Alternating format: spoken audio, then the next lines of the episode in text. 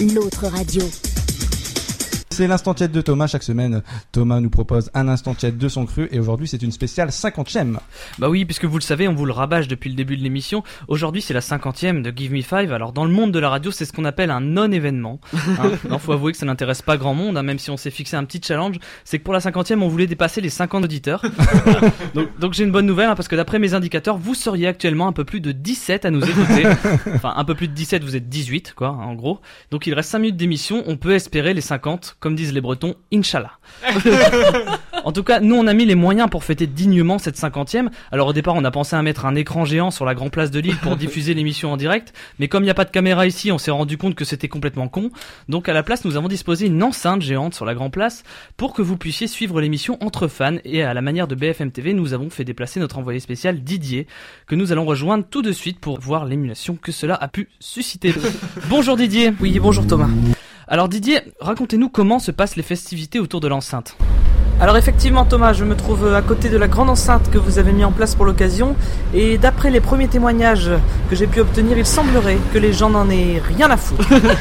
eh bien, eh bien merci Didier, je ne pense pas qu'il soit utile que je revienne vers vous d'ici la fin de la chronique. Alors moi je vais quand même profiter de cette chronique anniversaire pour faire un point sur l'évolution de notre émission, à commencer par le générique qui a subi comme vous le savez un lifting entre la saison 1 et la saison 2.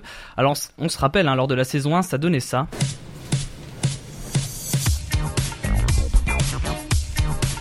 Tandis que pour la saison 2, nous démarrons l'émission avec ça. Alors j'ai profité de la cinquantième pour faire un petit sondage sur Twitter pour savoir lequel des deux génériques avait votre préférence et à 97% vous m'avez répondu que les deux étaient tout aussi pourris selon vous. Euh, mais Give Me Five ce n'est pas qu'un générique, non c'est aussi un gimmick de fin d'émission qui a rendu extrêmement populaire notre présentateur Nicolas sur la toile. Alors euh, réécoutons ce, ce, ce gimmick.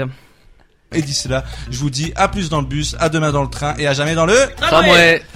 Si j'avais pris l'habitude de me foutre de la gueule de Nicolas à chaque fois qu'il prononçait ces mots, bien mal m'en a pris puisqu'il a visiblement inspiré tous les animateurs de radio à travers le monde.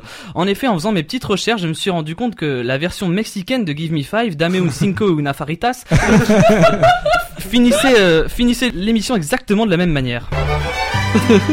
y como se dice en Francia, a más en el autobús, a mañana en el tren y para siempre en el tramway. Voilà, mais ce n'est pas tout puisque ce gimmick a été traduit dans plus de 17 langues, pareil, plus de 17 langues, 18 langues. Donc je sais pas, écoutons par exemple la version indienne. See you in the bus, and tomorrow in the train, and forever in the streetcar. à tous les auditeurs qui, qui ont trouvé cette vanne raciste, je leur répondrai que oui, c'est raciste. Mais Give Me Five, c'est aussi des chroniqueurs. Alors si Alexis, Adriano et moi-même sommes là depuis le début, la voix féminine de l'émission n'a pas toujours été Yasmine. On se souvient que lors de la saison 1, nous étions accompagnés de la jolie Inès.